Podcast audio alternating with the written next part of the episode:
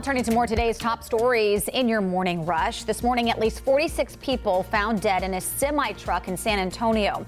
Police say the suspected migrants on board likely died from heat related injuries. Officials say another 16 people had to be hospitalized. It's now likely the deadliest human trafficking attempt in U.S. history.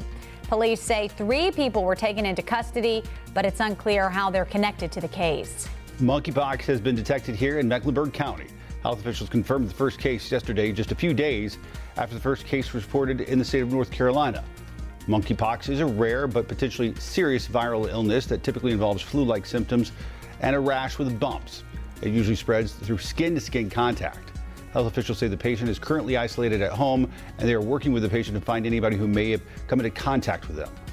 Charlotte leaders are looking to the future with a focus on public transportation. City Council passing its strategic mobility plan last night. The goal is to have fewer people using cars with more riders on buses and trains. The plan wants 50% of all travel to happen through walking, cycling, and public transportation by 2040.